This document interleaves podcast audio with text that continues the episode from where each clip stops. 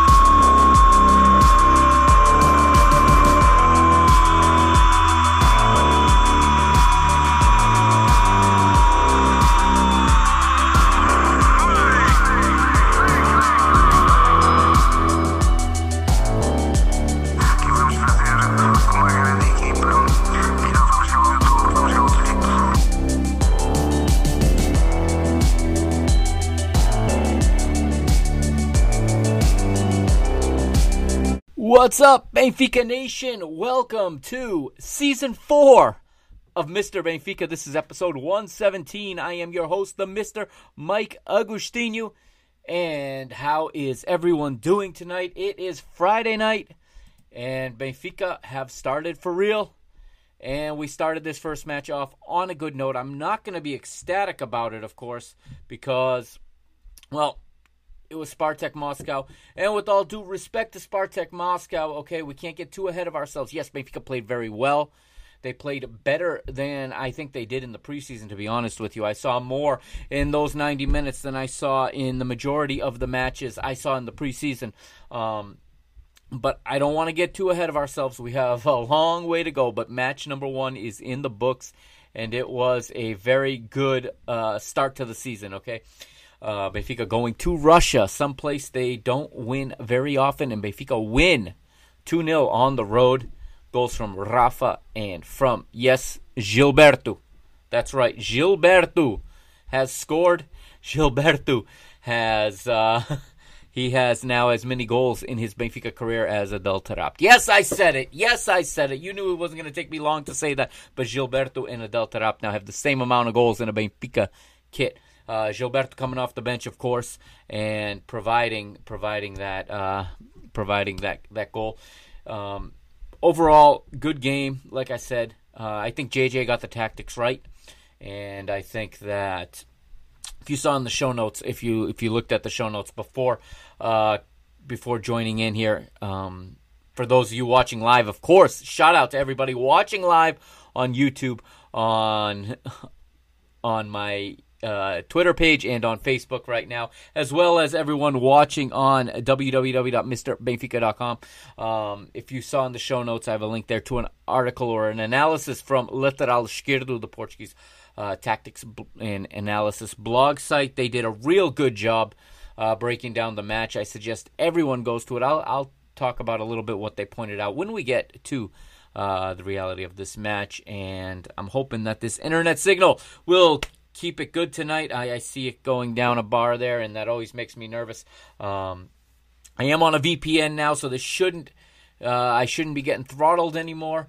Um, those of you, of course, that followed me during the Euros know that I ran into some internet problems with my internet provider throttling my speeds. So I'm hoping that that is taken care of. And I've got the wrong banner there on the bottom. Give me one moment. Change that. There we go. All right. So this is one episode 117. Like I said, Mr. Benfica. Benfica go to Russia and win. Before that, we got some news to talk about. Okay. I'm going to talk about Olympics for a moment because one of our own, one of our own, that's right, won the only Portuguese gold medal at the Tokyo Olympics.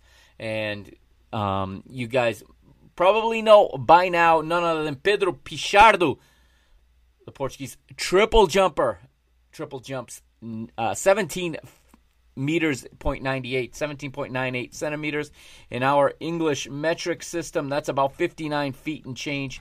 Very good jump for the benfica triple jumper.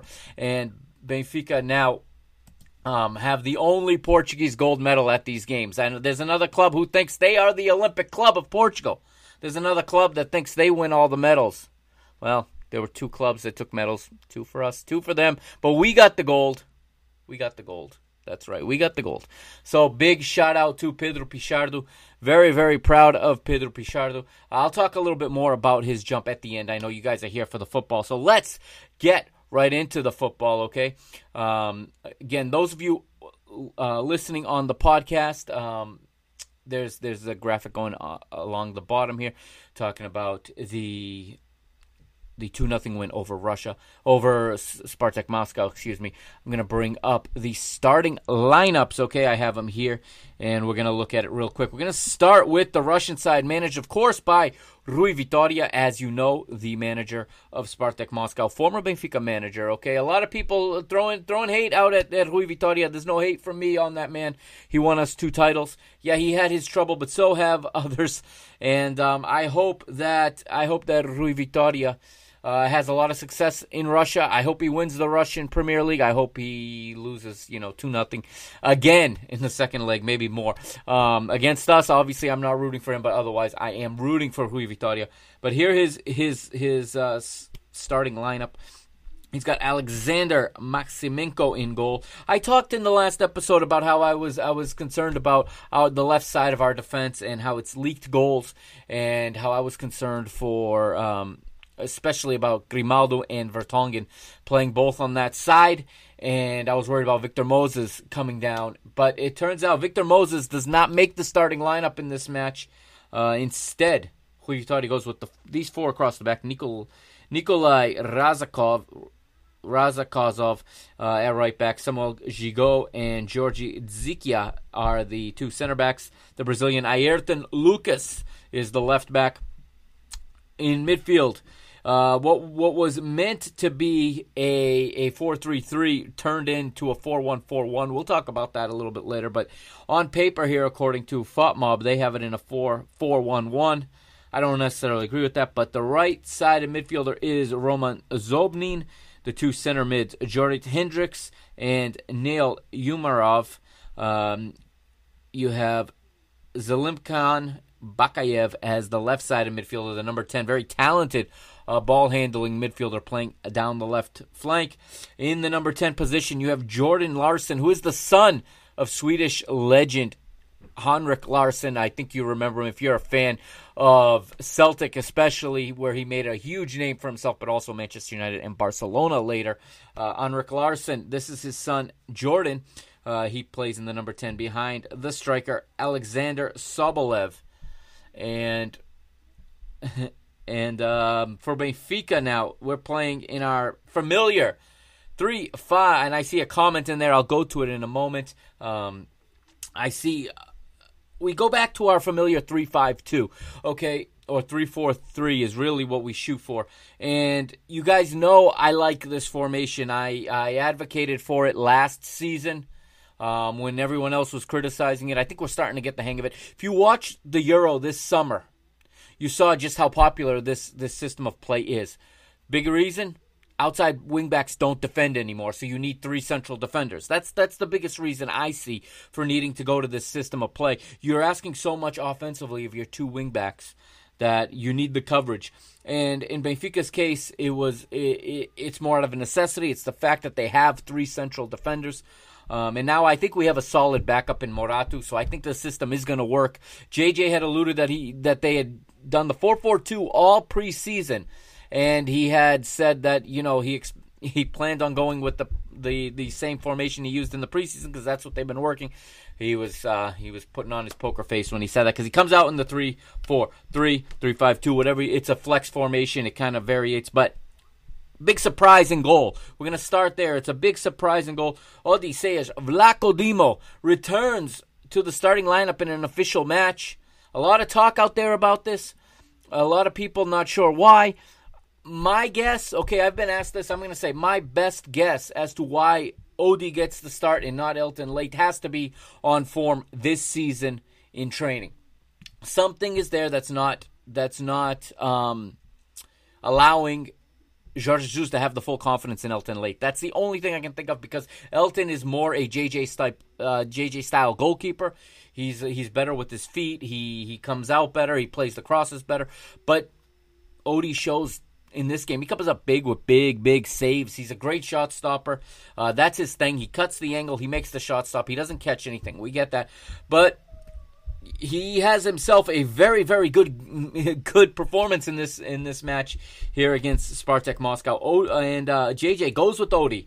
The three center backs, of course, it's Verissimo on the right, Nicholas Otamendi in the center, of the general, and Superman Jan Vertonghen is the left-sided center back. Uh, Grimaldo and Diogo Gonçalves return at wingbacks. Diogo Gonçalves saw very little action in preseason. Very happy to see him. Uh, in this 11. Very, very happy he, he got in there. Um, I think JJ managed it perfectly. He played him about an hour and then he pulled him and went with Gilberto, who, as we said, made a big, uh, big impact in this match. Uh, the three in the center center of midfield, uh, Julian Weigl, João Mario, and Pizzi. And again, I said in the last episode, I'm starting to grow on João Mario. João Mario had himself one heck of a performance, one heck of a night in this match. Um, he introduced himself to Benfica Nation in a big way, in my opinion. And the biggest difference from João Mario versus Gabriel versus Taarabt versus Pizzi, even when Pizzi's asked to do that role, um, is that he loses the ball a lot less. You can see right away Julian Weigl has to do a lot less running around, covering holes, a lot less recovering because the guy in front of him is better at keeping the ball and protecting the ball. Benfica moved the ball very well in this match, and I think João Mario deserves a lot of credit for that right now. I'm not going to get too too high on him.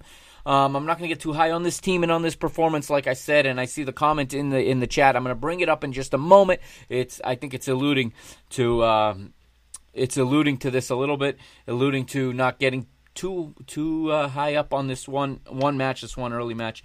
But those are the that's the midfield trio.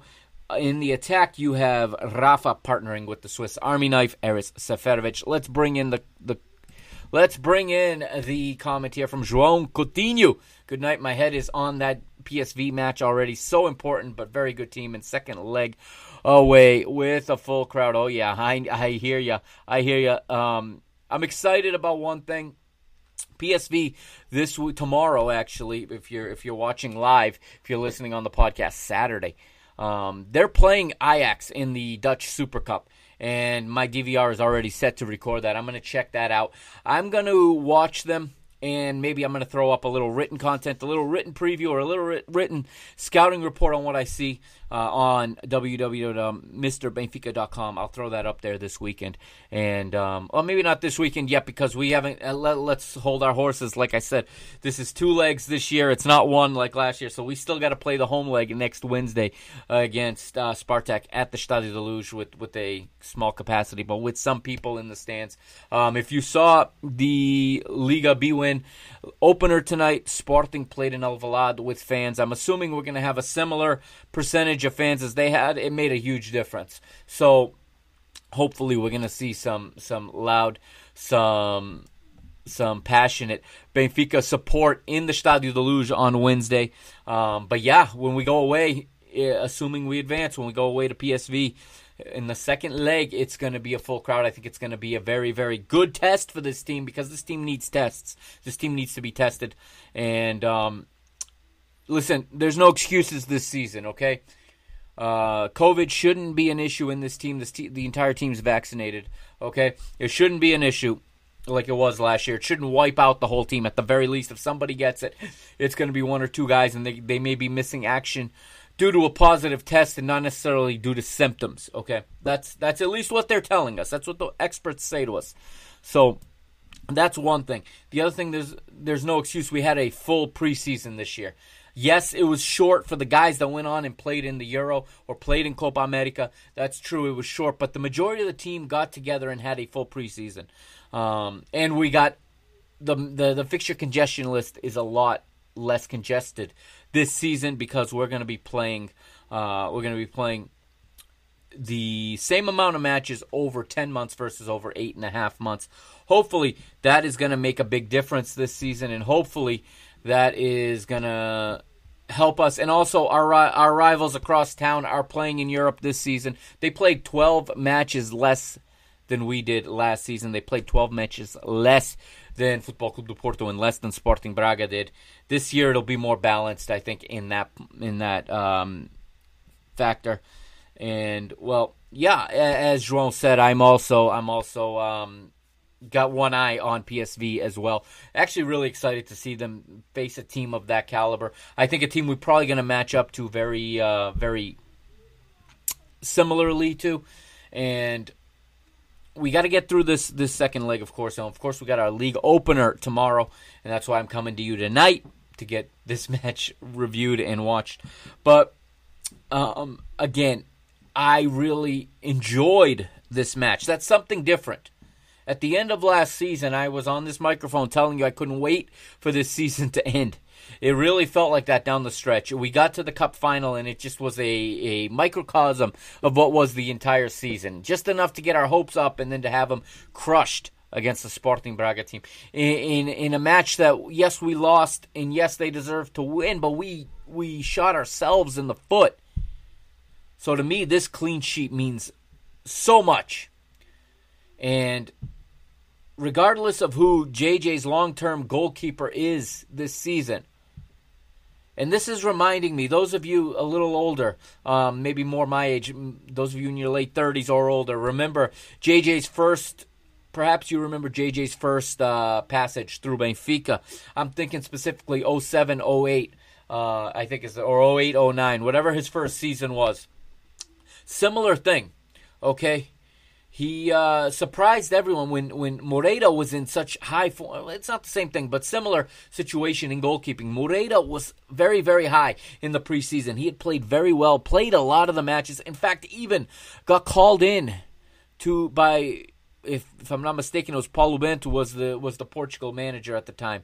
Or it was Carlos Queiroz, actually. Carlos Queiroz actually called Moreira into the national team and gave him his only cap in that preseason window, in that what used to be the the August international uh, date, he gave Moreira a cap because he played so well for Benfica in the preseason. In the final preseason match of the season, the Eusebio Cup versus AC Milan. I know because I was in the Bancada Coca Cola that night. Uh, surprises everyone and throws Quim in goal that night. And Quim played he was the starting goalkeeper the rest of the season.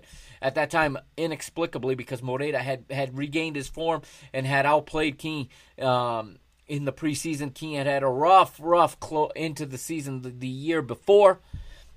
And it, it, surprised everyone, and I think he did the same thing here in that he's surprising us going with Odie here, and after, especially after the, the relationship seemed to be destroyed between Odie and JJ last season, and then Odie has that disastrous performance in the Cup final, but here he is, and he's he, he every time he was called on, he was fantastic in this match against uh, Spartak. A lot of good. Yeah, he didn't. I know he the same errors the only problem is he hasn't progressed where we want to see him.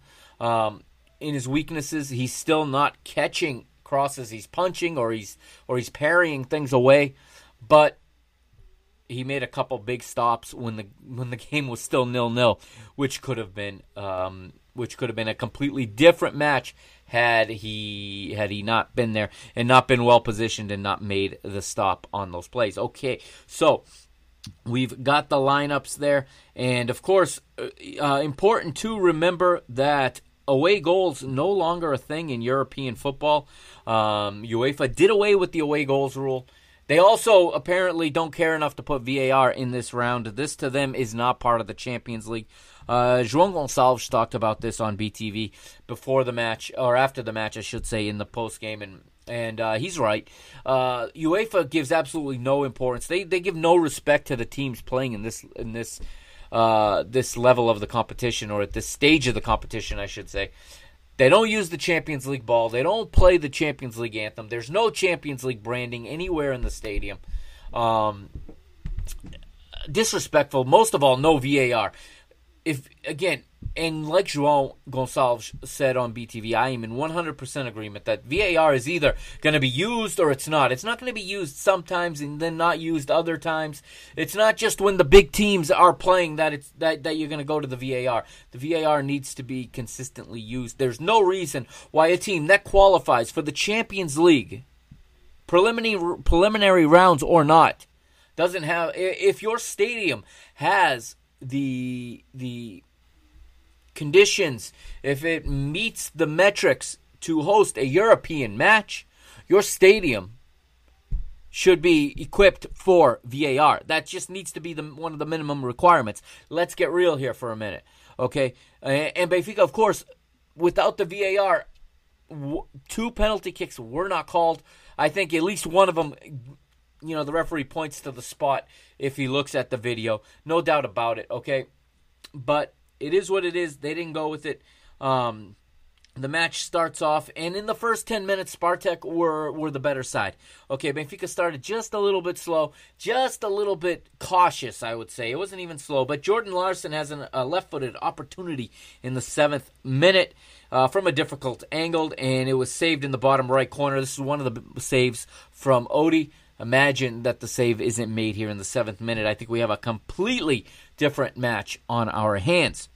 Now, uh, one minute later, Diogo Gonçalves gets a header. This should have been 1 0 to Benfica, no question about it. Uh, Rafa sends in a nice, a nice cross from the left. He finds Diogo Gonçalves at the far post. He gets up in the air. He makes what should have been good contact. However, not a natural header of the ball, as you can see. Doesn't get any power on it, and he does not get any direction in terms. Of, he basically heads it to, in a straight line ahead to what he's looking at. The goalkeeper was able to read it. It was right at the goalkeeper, and unfortunately, Benfica don't go ahead one 0 here in the eighth minute as they should have. Um, really, Diogo Gonçalves needed to at least get it a little bit to the right or the left of the goalkeeper. Um, an early goal here could have could have also you know, made for a different match, maybe a more comfortable match. Maybe we get two or three goals if this one goes in. Um, but Benfica showing signs early, and once they weathered the, the first six seven minutes uh, of Spartak really attacking, really uh, looking for a goal, uh, Benfica go into complete control mode after that, and you know we get another attempt in the 16th minute. It's it's Pizzi, right footed shot from the center of the box, but it's too high, and uh, Seferovic sets him up with that one. Pizzi, not his best day at all. Uh, a lot of criticism out there on Pizzi for this match, and somewhat rightfully so. It is early in the season, but Pizzi typically starts these seasons on fire. If you look at his career, uh, and I'm talking about Pizzi, of course, um, you look at his career, the majority of his international caps come in the September and October international windows because he starts seasons so well. And again, he is an important part of this Benfica team. Um, he brings goals and assists, which other players still are not getting up to that level. Should he be our top goal and assist? Not our top goal guy, but our top, you know, producer of goals or assists if you combine them. Okay, if you combine the goals and assists. Should he be our top guy for that? Probably not. However, he steps up. He is a player, again, that I've said now since I started this podcast. This is season four starting tonight. So since I started this podcast, I've said Pizzi is a player that is a mid level player, okay, or slightly above average. But for for portions of the season and for you know, uh, for windows of six, seven weeks, he's capable of raising his game and elevating his game to here, to a higher class.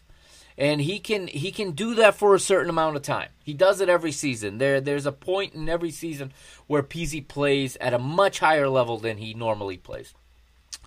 The objective needs to be to harness that when it happens and to ride it as far as you can. The problem is Benfica starts to rely on him, and he's not a player of the level that you can put you can put everything on on Pizzi. Um, so I'm a bit concerned he didn't start this this season off as well. He did not have a good game yesterday. All right, he is wearing the the captain's armband in this one.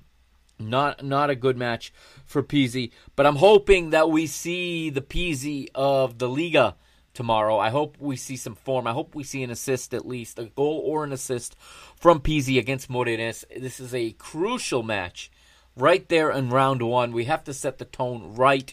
With all the turmoil in the club, the football team needs to get off to a good start to remind people why we love this club and you know remind people that it's about the performance on the pitch okay we're all caught up in what's going on off the pitch myself included okay we don't know who our president's going to be you know by at the end of the year um, we don't know what the direction for the club's going to be we don't really know the financial state of the club given what's been going on and what our, our former president was doing. How much money did he take?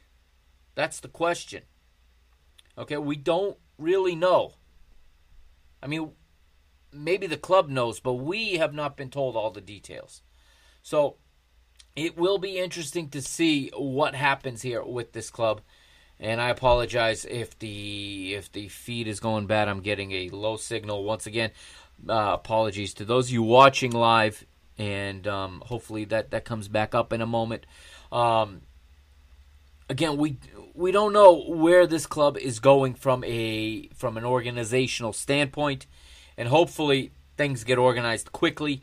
Um, hopefully, like I said, elections get scheduled.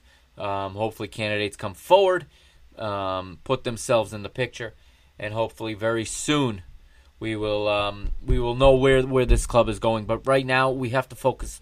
These players and this this staff need to focus on the pitch. We move forward. 26th minute. It's Rafa with an opportunity. A right-footed shot from the right side of the box. It was close, but it misses to the left. Diogo Gonçalves sets him up on that one. Um, and I can see that this this signal is probably deteriorating. Again, my apologies. I'm hoping that it'll come back shortly. Um, again, I'm on a VPN and I'm plugged directly into the into the router. Not sure why the signal is is so low. Moving on, 29th minute, it's Pizzi with an opportunity, the best opportunity of the match so far, and it is it is some good play. This was this was some real good play from Benfica, moving the ball around well. Pizzi gets the ball at the center of the box, but it is blocked. He takes too long to unload.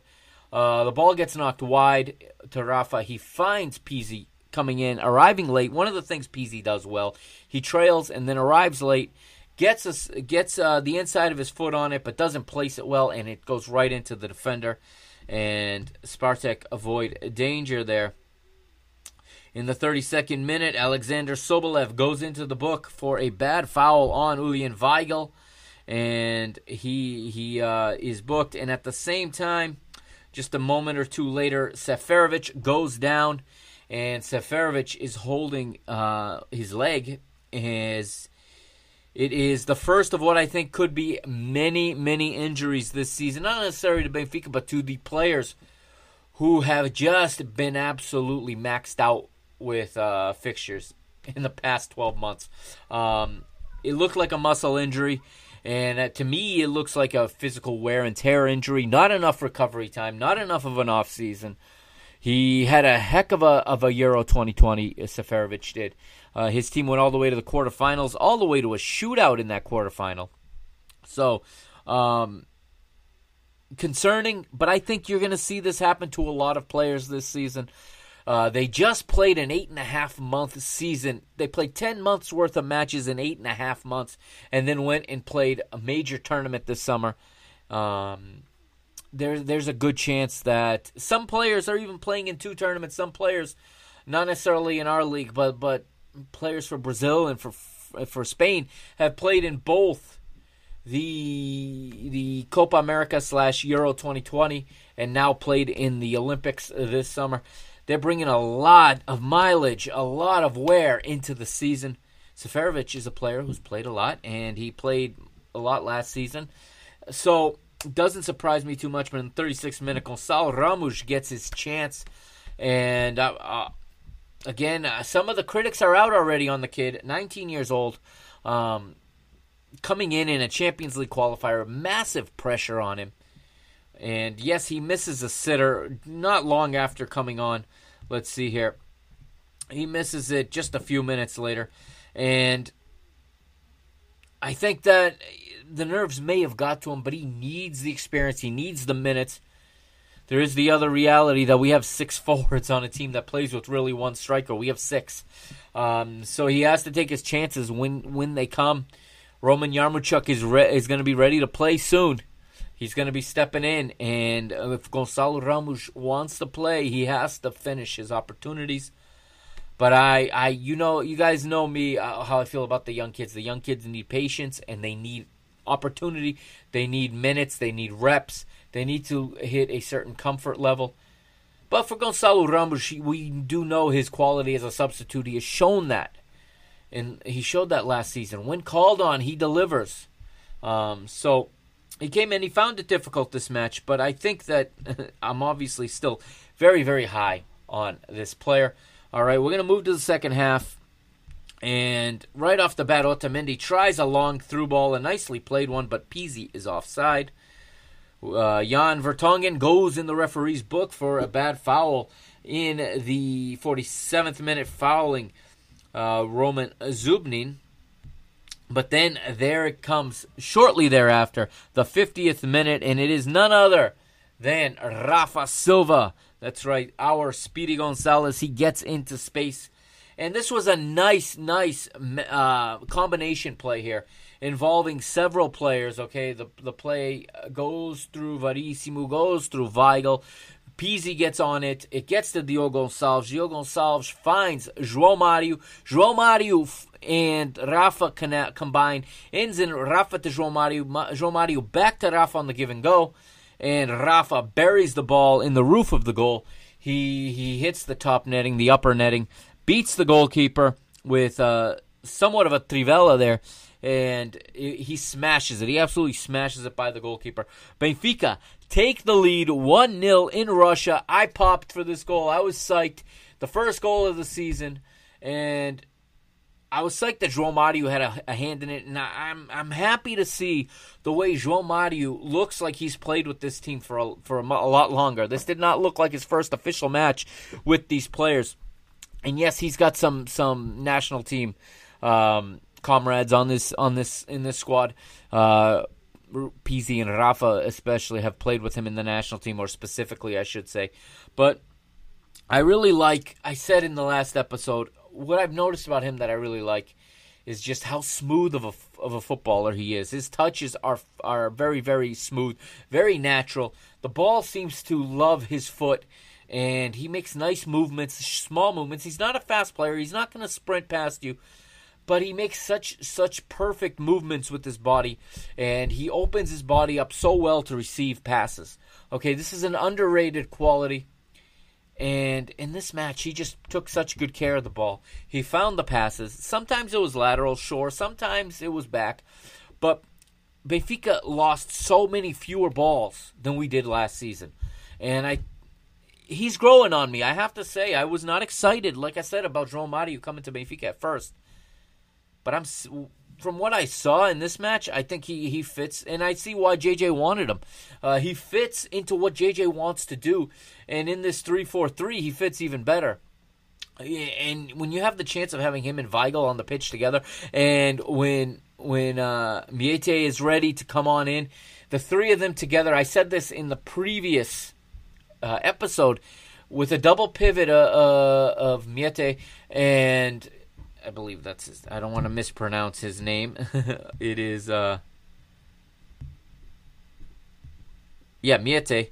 I didn't want to mispronounce his name there. Um when you get him in and you put him in a double pivot with with with Julian Weigl and then you get a ball handling guy like João Mario at the tip of that of that triangle in midfield. I love it. I love it. I think that's a that's going to be a strong, a strong, strong midfield. We still got Florentino as well, who I'm huge on, and I think if given the opportunity, Florentino is going to blossom um, with these type of players around him. I mean, you play Florentino. Uh, behind, you can also play Florentino as a whole, a true holding midfielder in a number six role with Weigl and and Romario playing side by side next to each other, or or Weigl and Meïté playing next to each other, or Meïté and and uh, Mario, Any combination of that, I think, is going to be a, a, very good midfield. And you put them together, I think Benfica is going to be so much stronger uh, in the center channel this season, and they're going to protect that back three much better this season if you know these players play to their capabilities. A very nice goal here from Rafa Silva, um, due in large part to a beautiful ball from João Mario. Benfica continue to put up the pressure, and it's Otamendi with an opportunity in the 52nd minute. Just two minutes later, he gets a header from the center of the box off of a cross from Pizzi, but it is blocked. A 58th minute, and again it's Pizzi, a right-footed shot from the center of the box, once again blocked.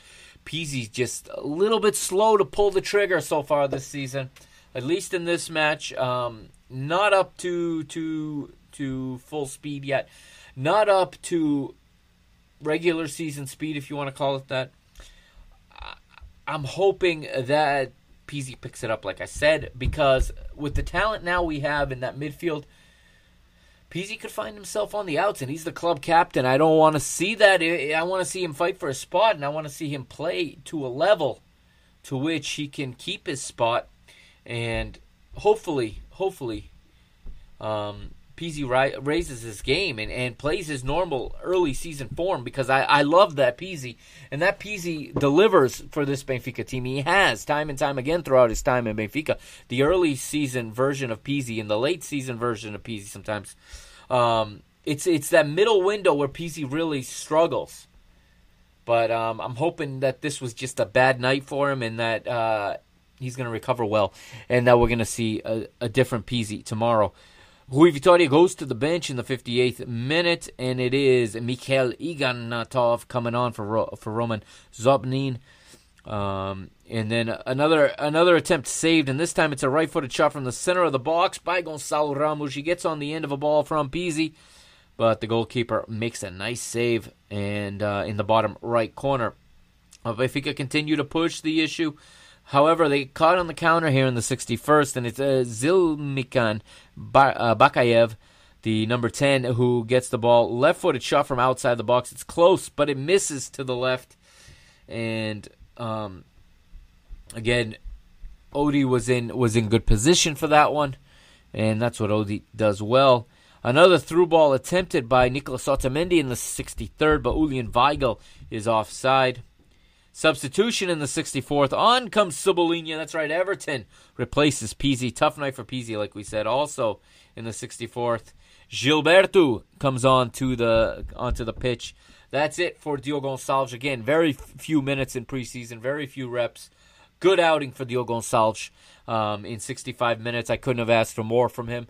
Uh, he delivered and did exactly what the what the side needed him to do. Uh, I think his manager would have been pleased with him. Uh, Gilberto, who played all pretty much all of preseason, comes in. Gilberto delivers here, and um, really no drop off down the right, which is a good sign.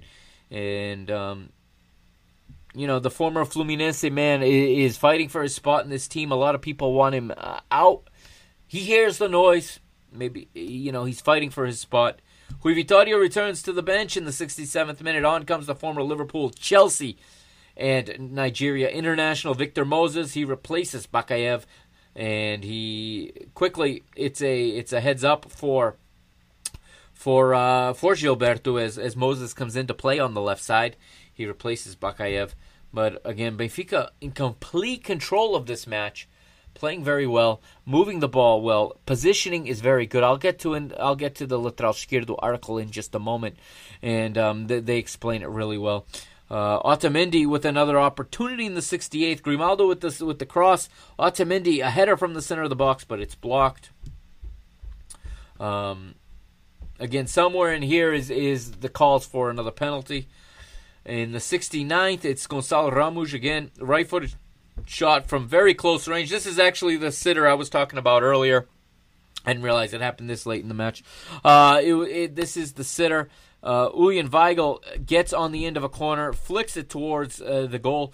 All Gonzalo Ramos has to do is get it down, get it on frame, and it is going to go in because the goalkeeper is beaten. But Gonzalo Ramos can't direct it at goal. It goes high and wide. Uh, another save for Odie in the 71st, and it is Victor Moses, left footed shot from the left side of the box. Top center of the goal, saved by Odysseas. In the 72nd, here it comes. It is none other than the guy we talked about, guy fighting for his place in this team, the guy who, who wants to be in this side, the guy everybody wants to cast away, everybody wants to get rid of. It is Gilberto getting on the end of a beautiful pass from Lucas Verissimo. Great, great match for the Brazilian center back in this in this one. Lucas Verissimo, maybe one of his best matches as a Benfica player. Um, I said this at the end of last season that maybe the injury was a good thing from a Benfica standpoint. Not so good for Lucas Verissimo because I'm sure he wanted to go to Copa America with Brazil. Um, the injury prevented that, and and thus got a fantastically um, you know, got a nice long uh, off season to recover, and I think it shows because Lucas Verissimo is in fine form right now. Delivers a beautiful pass here, uh, a beautiful through ball, and Gilberto makes no mistake about it, buries it past the goalkeeper, two 0 to Benfica. Benfica continue to, to press forward. 76th minute, a double substitution for Spartak. Alex Kral, the Czech Republic international, replaces Jordan Larsson. And in uh, also it's Argentina international Ezequiel Ponce. That's right, it is Otamendi's Argentina teammate Ezequiel Ponce replacing Jorrit Hendrix and uh, Spartak looking for anything to try to, to, to make it more of a game. Coming back to the Luz next week. But uh, it is uh, Gonçalo Ramos with another opportunity in the 82nd minute. Left footed shot from the center of the box, but high and wide. Substitution in the 83rd, double substitution. On comes Adel Taarabt for Rafa Silva. And on for his Benfica official debut, first team uh, official debut, it is Gil Dias.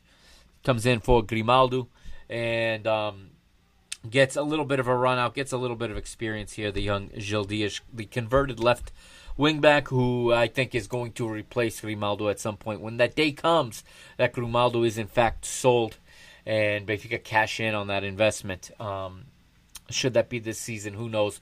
But I think for the future, that that Gil Dias is a player that that Rui Costa, at least, if not Jorge Jesus, has in mind for that position going forward because we don't know how long JJ is here for. His contract goes through this season. After that, who knows?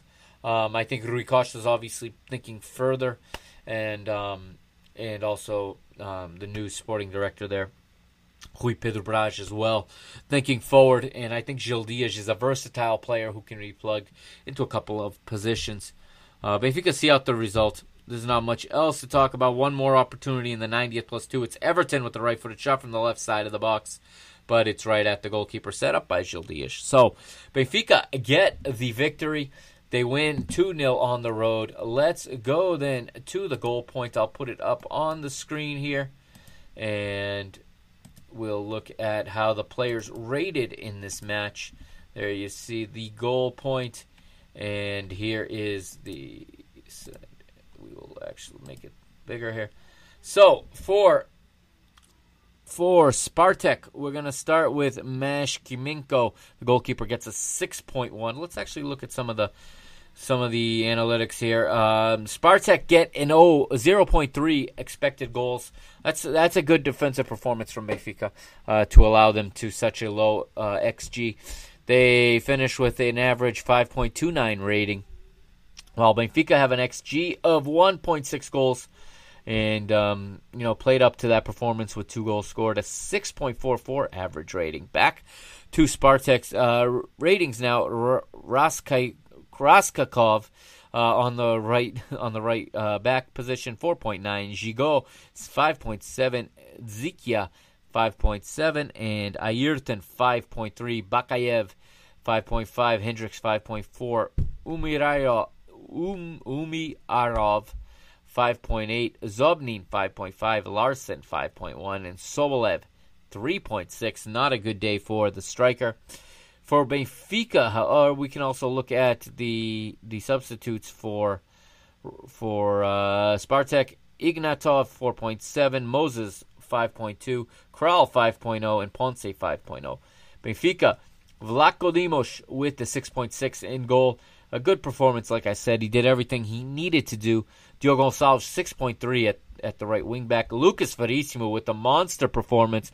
Massive performance. 8.0 on the goal point. That is high on this rating system. Goal point is is consistently lower ratings than other other um, analytic sites. Uh, for example, FotMob is always at least a point higher on each player um, than the goal point is.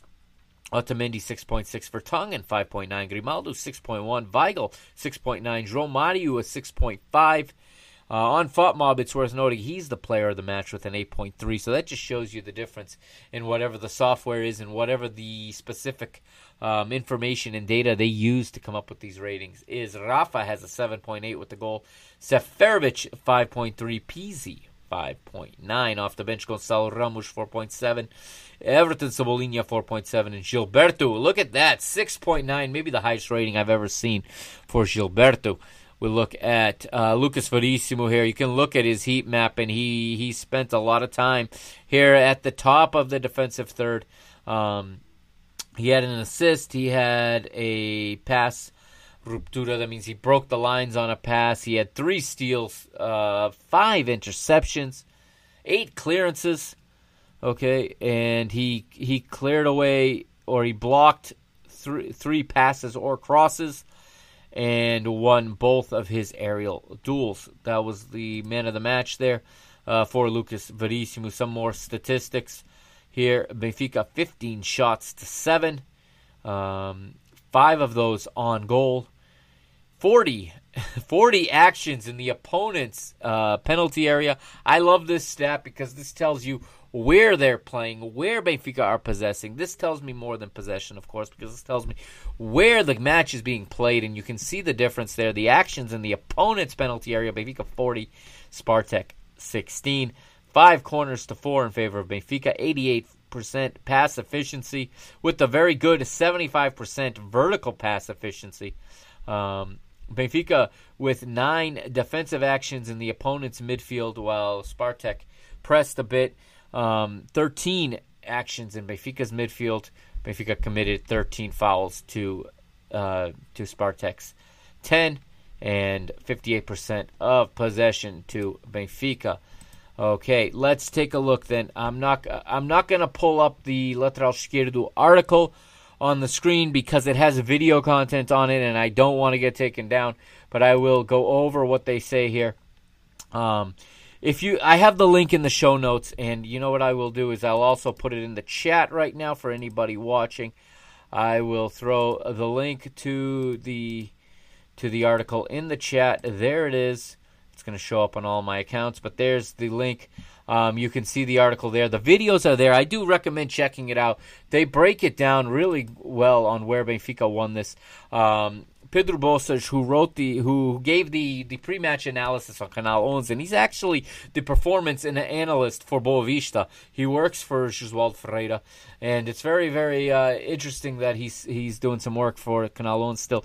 He is the founder of Lateral Esquerdo, so um, a lot of this analysis comes from him. But he, he we break it down, and I'm looking right now at a still image of Benfica and their defensive setup in their 3-4-3 versus Spartak's 4-1-4-1 and he compares it to the Portugal versus Germany match in the Euro and the difference was Benfica were nowhere near as efficient as Germany were in that match and that's why it was only a 2-0 result. Um, but again Benfica overloaded the flanks and Spartak had no answer for it. Rui Vitória's side apparently unprepared perhaps they prepared for the 4-4-2 that uh, that Jorge Jesus was playing all preseason. Not sure, but if you go there, you can see the still image and you can see the the lines where Benfica were playing. Again, the three man back line, the high wing backs, and then a very good uh, double pivot in midfield performed by Weigl and João controlling the game completely out of there. And um, again, Rafa Pizzi playing into the gaps, uh, playing into the, fr- going from the outside to the center channel, while Haris Seferovic and then later uh, Gonçalo Ramos playing in the striker role, trying to get on the end of it. The other key was was um, Benfica's was very very uh, successful in passing out of the press. So in this match, um, Spartak really tried to press Benfica. They tried to make Benfica's backline play out of the back. And that turned out to be a mistake, in my opinion, because, well, they very easily found the wingbacks, who very easily found Weigl and João Mario, who from there passed. You know, again, you see, when a team presses, the team has to press together. If one player in the press is not where he's supposed to be at the time he's supposed to be, somebody's wide open, and they're allowed to turn, and then you're, you know, the team pressing is now is at, is now at a disadvantage and they they show it he, they show it there. They have a video that you can watch if you're looking at it and It'll freeze it for you, and it'll show you just the combination play, like I'm watching right now. But if you could finding, uh, also finding Rafa in the in the in the gaps, um, of course after after um, passing out of the back, after finding the outlet pass or finding Weigl and João Mario, they quickly find Rafa, and we know what Rafa can do in transition. Rafa, his his strength is playing in transition. He did a lot of that in this match. He was very very important for Benfica. And then with the wingbacks playing so high, they gave additional options wide, created those overloads on both sides, and Spartak unable to to cope with that. So again, Benfica did everything right. Tactically, the better side. Of course, technically, the better side as well. Better players. Um, they were more efficient as well. So, all in all, a very good performance from Benfica. Again, I don't think that this Spartak team is very good, so I don't want to get too high on it. But if you compare them to a team in our league, I think this is this is um, this is you know a solid result. If you know, this is this is a Vitória Guimarães or this is a a Paços Ferreira, Santa Clara, maybe a Braga. I probably would, would rate Braga higher. The yeah, I definitely rate Braga higher than Spartak. But it gives you an idea of what to do. Now, what I want to see is how Benfica play when they're not under the press, because we're going to see that tomorrow. When we see Moreirense up in Moreira dos Cónegos, they're not going to press high. They're going to sit in deep. And how do Benfica find the spaces between the lines? Uh, no João Mario against against Moreirense, of course. So that's another. That's going to be another issue. Um, either Taarabt or I don't think Meïté is going to start there. So it's going to probably be either Taarabt or we or it's going to be Taarabt. I, I think with all the, I think it's going to be Taarabt playing in that in that position that that João Mario is going to vacate. I can't see um, anyone else getting the start um, unless he decides to go with Meïté and and pull him after 55 minutes or something, 45 minutes. Maybe he splits the match between Meïté and and Taarabt. I don't know. Um, again, Gabriel not an option. We're looking for a club for him. Uh, Luca Waldschmidt could play in that position. They don't seem to use him there. When he was in Germany, he played a more a more a deeper lying, you know, attacking midfield role. Uh, he could be an option there, but I don't see JJ going to it. He's never gone to it before. Um, judging by what JJ's done in the past, I think he's going to Taarabt. Uh, that's what I expect to see tomorrow. Uh, in place of João Mario, you could play one of the kids there. Maybe he play, or maybe he plays Gedson. Uh, Gedson's an option too, but I didn't mean Gedson. I meant to say Florentino. Maybe he plays Florentino and, and Weigl plays in João Mario's role alongside uh, Pizzi. Who knows? That's an option. I don't know what JJ's going to do. Like I said, it's very early in the season and he's not predictable yet. Um, but all in all, I like the way he managed this match. So I am confident going into Moreira dos Cónegos tomorrow. Uh, just concerned with you know João Mario proved to be a very important part of this team. Um, as far as at the striker role, not sure. Maybe he's going to go with uh, with Gonçalo Ramos. I think Seferovic is injured. Darwin is injured. Roman uh, Yarmakov. Uh, he just arrived, so I don't I don't think we're going to see him from the start, or maybe we see him get the 60 minute you know shift and Gonzalo Ramos gets the last 30 who knows? Something along those lines could happen. Luca also an option again as well. Luca's a versatile player Luca Waldschmidt. Uh, we'll see. We'll see where, where, where JJ's head's at tomorrow. I'm excited for this match and I'm interested to see where his head's at and going into the second leg what exactly he is going to do. So we're going to do right now. We're going to take a short break here okay? For those of you watching on YouTube I will be right back um, for for those of you listening on the podcast, all right, you know what, what it is. It's halftime. It's the or halftime of the podcast. You're gonna get a little music, and we will be right back uh, in just a moment. And um, make sure you go and follow me on Twitter. I got it right there on the screen for those of you watching. Don't forget, um, I'm using my personal Twitter now. You can still follow at Benfica Mister. That is the show's Twitter. I'll still post, you know, sh- uh, episodes there. I'll still post content there. But um, to get more of, of, of, my views, my reactions, follow me at Mike Agostinho. That's at M I K E A G O S T I N H O. All right, and of course, follow on on uh, Instagram at Mr. Benfica and at M Agostinho twenty at M A G O S T I N H O two zero, and um, you can you can follow me there as well. And don't forget, check out www.mrbenfica.com. Yep.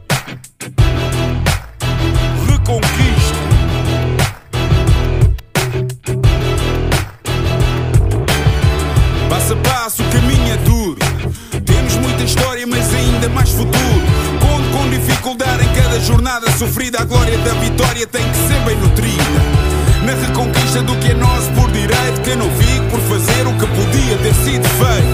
queres a nossa força, sabes que estamos contigo.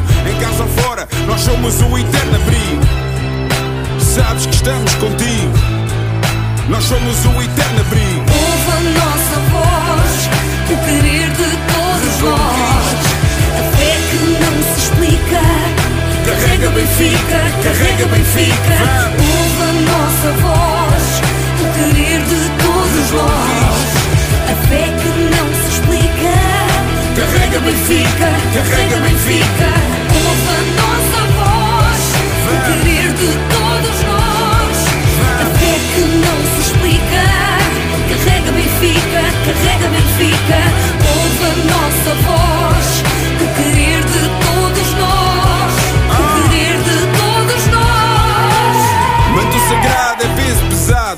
carregas sozinho. Em cada esquina um vizinho. Sente o carinho do Algarve até ao Minho. O vermelho pinta a tuga e é isso o teu colinho. Na reconquista do que é nosso por direito. Que não fico por fazer o que podia ter sido feito. Se queres a nossa força, sabes que estamos contigo. Em casa ou fora, nós somos o eterno abrigo. Sabes que estamos contigo. Nós somos o eterno abrigo. Ouve a nossa voz, o querer de todos nós. A fé que não se explica. Carrega Benfica, carrega Benfica. Ouve a nossa voz, o querer de todos nós. A fé que não se explica. All right, we're back here on Mr. Benfica episode 117. Start of season 4. It starts tonight. Season 4, everybody. Can't believe we are already at season number 4. Seems like yesterday I was talking into my cell phone uh, and and doing episode 1. All right, we're to change uh, we're to change speeds here a little bit. We're to change sports. We're going to Tokyo now. All right, and I'm to talk a little bit about the Olympics, Benfica's performance at the Olympics, uh, precisely. Uh, two medals, okay? And it's very clear that Benfica's Olympic program is completely being supported by two clubs. Of course, that's us and our neighbors to the other side of the Segunda Circular. Um, and the medal count ended 2 2 down the middle. But um, it's all Portugal when we get to the Olympics. So, congratulations to Jorge Fonseca and Patricia Mamona as well. Yes, you are on the wrong side of Lisbon. Yes, you're wearing the wrong colors in the club in the club uh, loyalty side, but it's Portugal and um, very happy for both of those athletes and very happy they brought two medals to Portugal. Um, but let's talk about Benfica's performance. At least they're two medalists. We know uh, outside of the two medals, you know, Telma Monteiro had a tough, tough uh, competition, eliminated on the first day of competition in judo. Um, she's medaled before. She had a bronze medal in, in Rio four years, five years ago. Sorry, um, four years ago if you go by the branding. Five years ago in real time, didn't have as good of a of a showing. Uh, we did have, you know. The name is now escaping me, and I apologize. But we got a, a, a seventh place in rowing yesterday in uh, kayak, uh, female kayak. Uh, I believe she's a Benfica athlete as well and you know you had the two man, you had a, another Benfica athlete, sorry, in the one man kayak on the men's side also failed to get on the podium, but finished pretty high in the table. Um, but it's all about the two medals. Uh, sorry, I, my mind is the one man kayak is the bronze medal. It is Fernando Pimenta. I don't know where my brain just went. It's Friday night. it, it is late uh, here on the East Coast. Uh, late for me because I wake up at two o'clock in the morning. But um, Fernando Pimenta gets himself a bronze medal in kayaking, one man kayak. Okay, uh, very, he's a Benfica athlete. Very, very good performance. But the story for Portuguese athletics this year is on the runway at the Olympic Stadium. My favorite event in the sport here in the United States, we call track and field. The rest of the world, you call it athletics. Uh, Pedro Pichardo. What a story about Pedro Pichardo. And I think this is going to prompt a written piece from me on www.mrbenfica.com. I think I'm going to start working on it. Um, if you don't know his story, it is remarkable.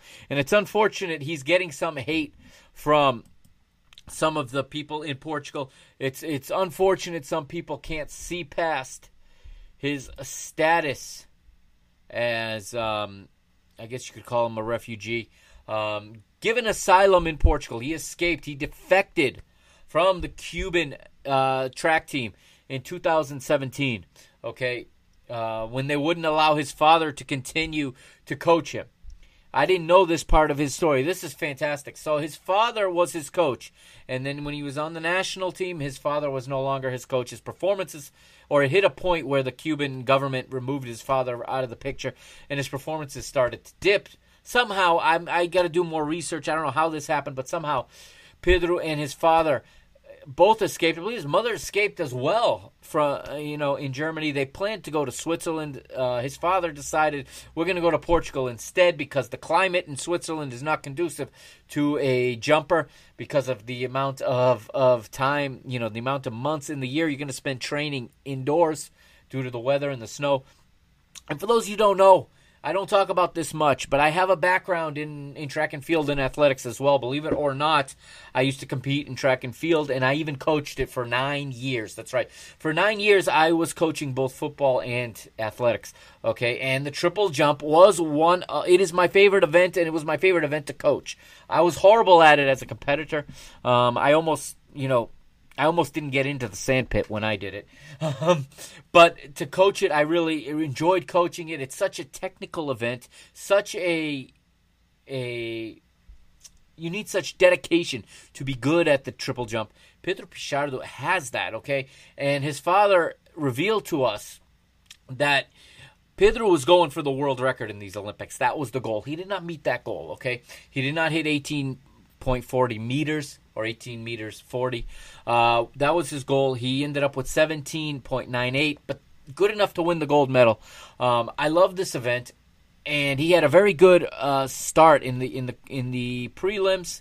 Okay, um, he he comes into the finals. Okay, in the prelims you get three jumps. Uh, Pedro jumped 17.71 in his in his prelim. This was two days ago or three days ago um, finishing top of the first round, qualifying for the final, and actually passes his third jump uh, because he already knew he had the number one seed in the final, and um, so he he he gets his season best in the prelims. That was a great start. So he he finishes the prelims uh, 50, 58 centimeters ahead of Turkey's Necati Ur. Um, so we move to the finals now. So in the finals, you get six more jumps. and I now see. See, I watch this here in the United States. Those of you watching uh, abroad right now who are not or listening abroad who are not in the United States, this is kind of not going to relate to you. But I was watching on NBC. I recorded this. This this happened at 10 p.m. our time here in the United States. Okay. Again, I had to work. I couldn't stay up and watch it. I woke up at one at two o'clock in the morning or at 1.30 in the morning to try to watch it before I went to work. Didn't happen um, because of the way NBC produced their coverage. They threw it, you know, towards the end, and once they it was a couple hours into the programming, so I had to watch it the next morning. I managed to shut my phone off uh, as far as internet. I shut off the data, shut off the Wi-Fi. I didn't look at my computer. I I literally didn't want any spoilers.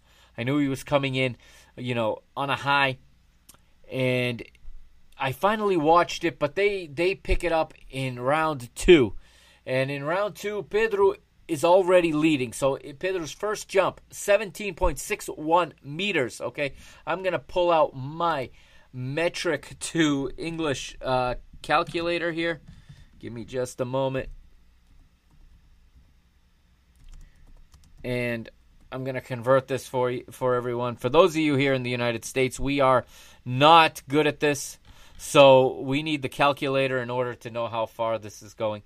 But for um, so he jumped 17.71 in the prelims. That is 58.10 uh, me, uh, feet. So that's about 58 feet. I don't know, an inch, something like that. Um, he comes in, like I said, he, he jumps 17.61 in his first jump, and that's 57, 57 and three quarters feet, so 57 feet 9 inches roughly. Um, and takes the lead early, okay? He matches that in his second jump. He gets the same exact distance in his second jump, 60 uh, 17.61, 57 feet 9 inches roughly. Okay? Um, and he is leading. However, in the second round, um, China's Zhu Yaming picks up a 17.41 jump, so he's only 20 centimeters behind Pedro. That prompts Pedro to the third jump. This is the only one I got to see. This is the only one NBC showed us here in the United States. I now can see why as I look at the final, you know, the final three jumps, why we didn't see any of them. But Pedro Pichardo, with his Olympic winning Portuguese record jump, 17.98 centimeters, 59 feet and change, if I'm not mistaken. Let me relook look that. Uh, let me put that in the calculator one more time. Pretty sure that's what it said it is. So yeah, it's just shy of 59 feet. It comes out as as 58 feet 11 inches. So new Portuguese record. He breaks his own Portuguese record and wins the gold medal on that jump. His fifth, his fourth jump, he fouls. Fifth jump, he passes. And on his final jump, he already knew he had the gold medal. This is the one he probably where he goes for the goal, where he goes for the world record, and he fouls on the board. You guys do not know how hard it is to go after a record in this event because it's all about rhythm, and it's all about muscle memory and and your body knowing your fast twitch fibers, knowing where you are if you've never competed in athletics, if you've never done the long jump or the triple jump, you do not you do not look at the board. If you look down to the board, you're going to jump from way behind it. You cannot see directly down in front of you. And where you want the board to be when you jump is directly underneath you. You want your toe to get right up to the edge of that board without going over. That is the key. That is how you break records. Okay? Um, you could see the Chinese jumper uh, Azu when he tried on his final jump to to pass to pass Pedro. He he snuck a peek at the board. He was running fast. I think he was running faster than he normally does because what you, the way you do this is is you practice running the runway. Okay, whatever many steps you and your coach decide you're going to run. Okay, you practice it and you train yourself to know in your head how many steps you have taken. And when you hit that jump step, your foot hits the ground, you smack it hard and you push off the ground and you take off, okay? Um, if you run faster than normal or slower than normal. Obviously, that means when you get to that step, you are not where you want to be. This is what happened to the Chinese jumper trying to catch him. I think he he went too fast and actually thought he was further in front than he was. I think he snuck a peek at the board and jumped because he was behind it, and he had a very short jump. His final jump was very short, giving the gold medal to Pedro Pichardo. Um, and Pedro going for the record again tries to get everything into it, fouls. It is what it is. But you have to understand how difficult this event is. It is repetition over and over and over and over again, training your body and your mind, your brain to synchronize your steps so that you know where you are. Okay? And then you have to do, in the triple jump, it's even harder because you got to do a hop, a skip, and a jump. And you want them to be as close to even as possible. You don't want a big first hop, okay? Because what's going to happen is you're going to land too hard. You're not going to be able to put, your body is, you know, you're going to have a downward motion. Um, you know, and I used to teach this to kids. And you, you, when you get too big, and the kids, the first instinct is get a real big hop because you're running, and then you land on one leg because you have to land on the same leg you take off from. Okay, you switch legs on the second on the hop on the skip. On the hop, you have to land on the same leg. Uh, he, if you jump to if you if your hop is too long, your body is going to feel the shock and your knee is going to give a little bit. Your weight's going to come down and you're not going to have the strength you need to push off that ground to get up again. You don't want to go high. You want to you want to kind of hover, okay, on the first on the hop and the skip. It's a hover. Too many athletes if you're not an elite athlete, you jump too high and you jump too far on the hop, okay? Which makes your skip very very short because you're not getting the push off you need off off of the runway. So so um, again, Pedro gets a perfect, perfect hop. Okay, he's off the ground, but not by much. He gets that that hop leg up. He gets his knee up, which is only going to give him more power when it hits the ground, and he times bringing his foot down perfectly so that he pushes off the ground again. His skip is immaculate. I mean, you don't know how hard this is. He gets off the ground on his on one leg, okay, then in the air has to switch legs so that the other leg hits the ground. Gets um, comes off the skip, perfect, and then the jump is off is off the off leg. So again, you have to know which leg is your better leg. If you mess up your steps, you're jumping off the wrong leg. It's a bad jump. It's so so technical. And again, he gets three even phases of his triple jump. And in the last jump, you just want to get up and out as far as you can. And you saw him throw his body forward, throw his feet forward, and out to 17 meters 98. Gold medal for Pedro Pichardo. Yes, he is Portuguese. I don't. I'm tired of hearing him uh, announce as the hyphenated Portuguese. We never called Deco the Brazilian Portuguese, or or or we never questioned Pepe's you know loyalty to the national team as a hyphenated Portuguese. Uh, Pedro Pichardo gave in, gave interviews in Portuguese. He speaks very good Portuguese for a Spanish speaker. It's a very hard transition from Spanish to Portuguese. Um, if you don't, if you didn't realize that, listen to what Grimaldo still sounds like after all these years. Pedro Pichardo with half the time in Portugal, speaking very good Portuguese. Um, yes, with a Spanish accent, but very very good Portuguese. And um, yeah, gold medal for Portugal, the fifth ever gold medal for Portugal. Fernando Ribeiro. Um, oh, I had this yesterday. Fernando Ribeiro has one. Carlos Lopes, Rosa Mota, uh, uh, Nelson Évora, and now Pedro Pablo Pichardo, P4, as he's known. Pedro Pablo Pichardo uh, Peralta, his full name, P4. Thank you, Pedro Pichardo, for the gold medal to Portugal. He said it. The only way he can repay Portugal for what they have given him was to win the gold medal. But he's still motivated. He wants the world record. He's going to go for it. There's more. He's not done. He's 28 years old. We're going to see him in Paris in four in three years. He'll be he'll only be 31. And you know Paris is the capital of Portugal outside of Portugal. So he's going to be in the Stade de France. It's going to be it's a stadium that will always hold a special place in the heart of the Portuguese. And let's see if he can go repeat in three years in 2024 in Paris. Uh, Pedro Pichardo, congratulations. You have made me proud. You have made us proud. especially because you're a Benfica athlete, baby. Benfica win the gold medal at the Olympics. Let's uh, let's not forget that. Let's celebrate that. All right, everybody. Thank you for joining me. Again, I apologize with some of the connection issues.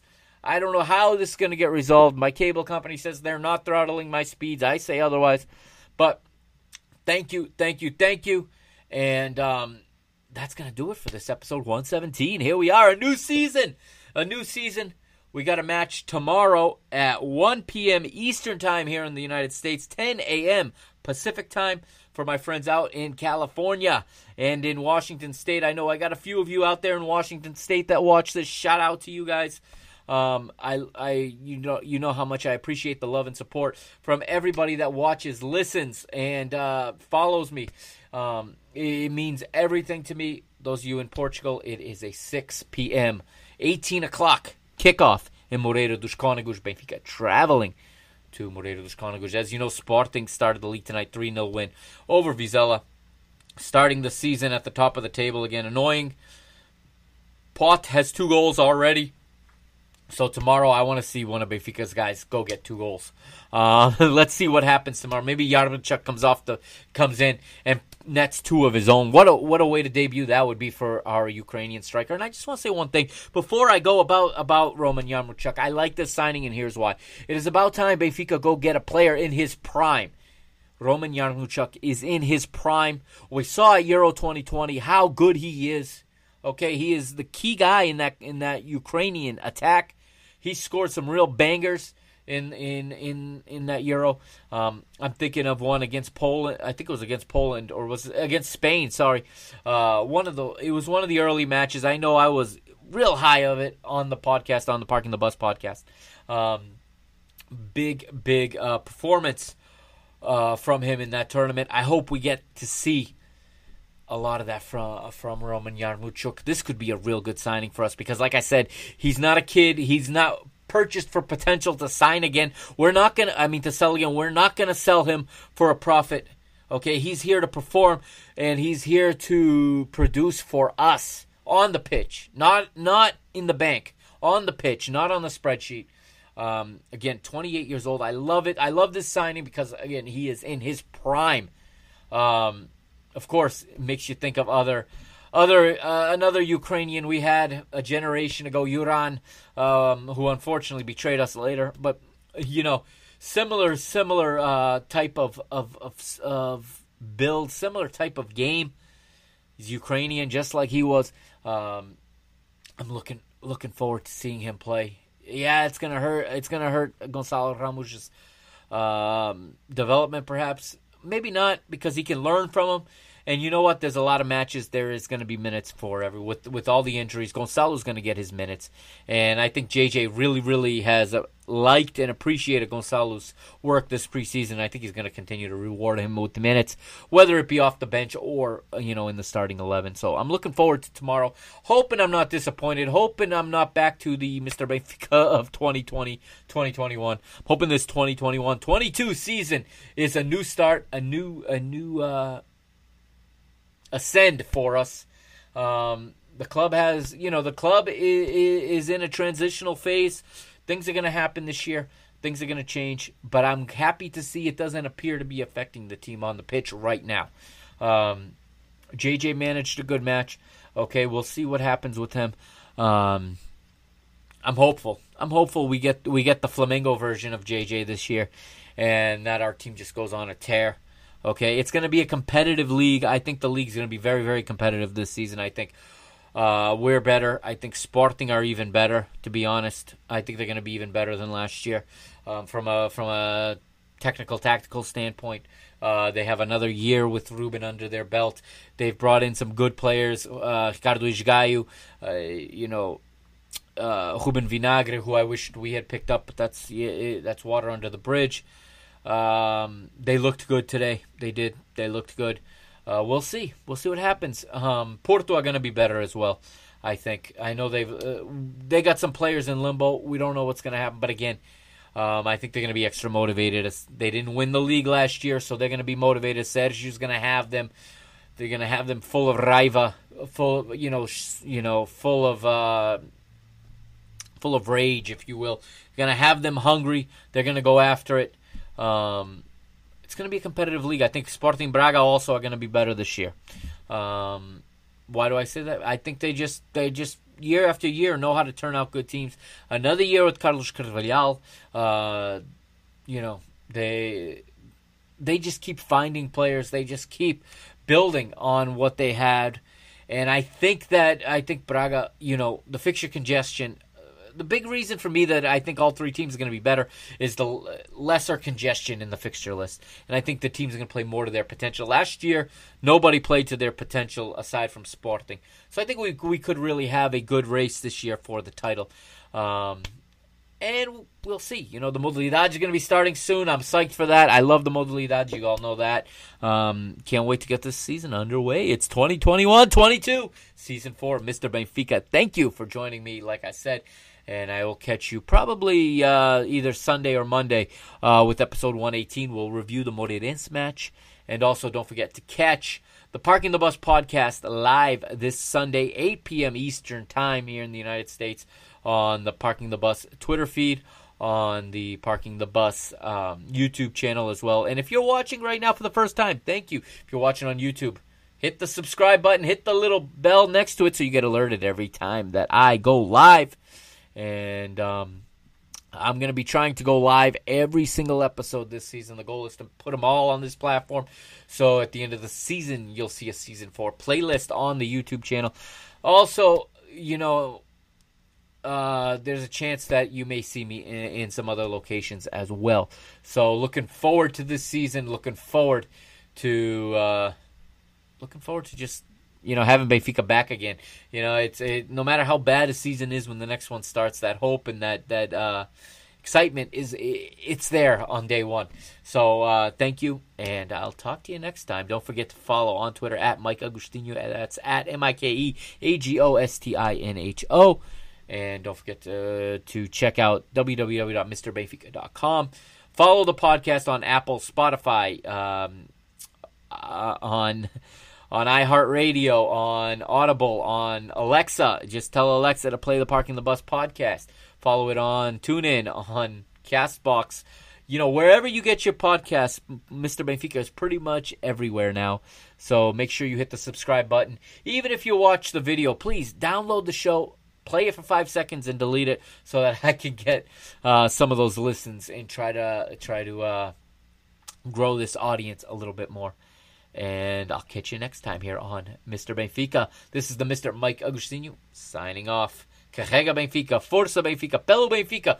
We are Benfica e Pluribus Unum. Until next time. Spit,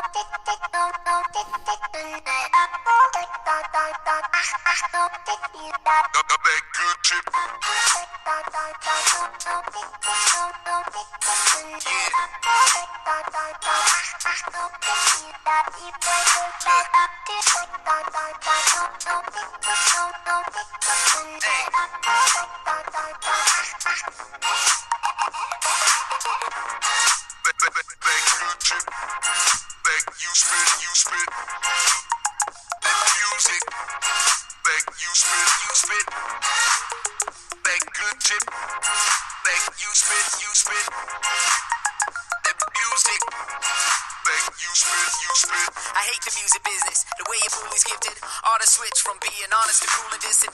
truly different. We got unruly misfits, players and jocks while we playing the part of the coolest victim. Ain't a high school movie, had a brace like Tootie when the news hit them. Only if you will listen, cause there ain't nothing new about the facts of life, dudes. Why don't you sit calm? If the shoe fits on, why don't you kick some? Of that good shit that you spit, amusement fun. They get you sick from two spins at music 101. It gets fun in the club, I'm done unless I go numb. Make my flow dumb, go write a hit song called Fight Run. So many idols come, so many idols go, but in the end, man, I don't know.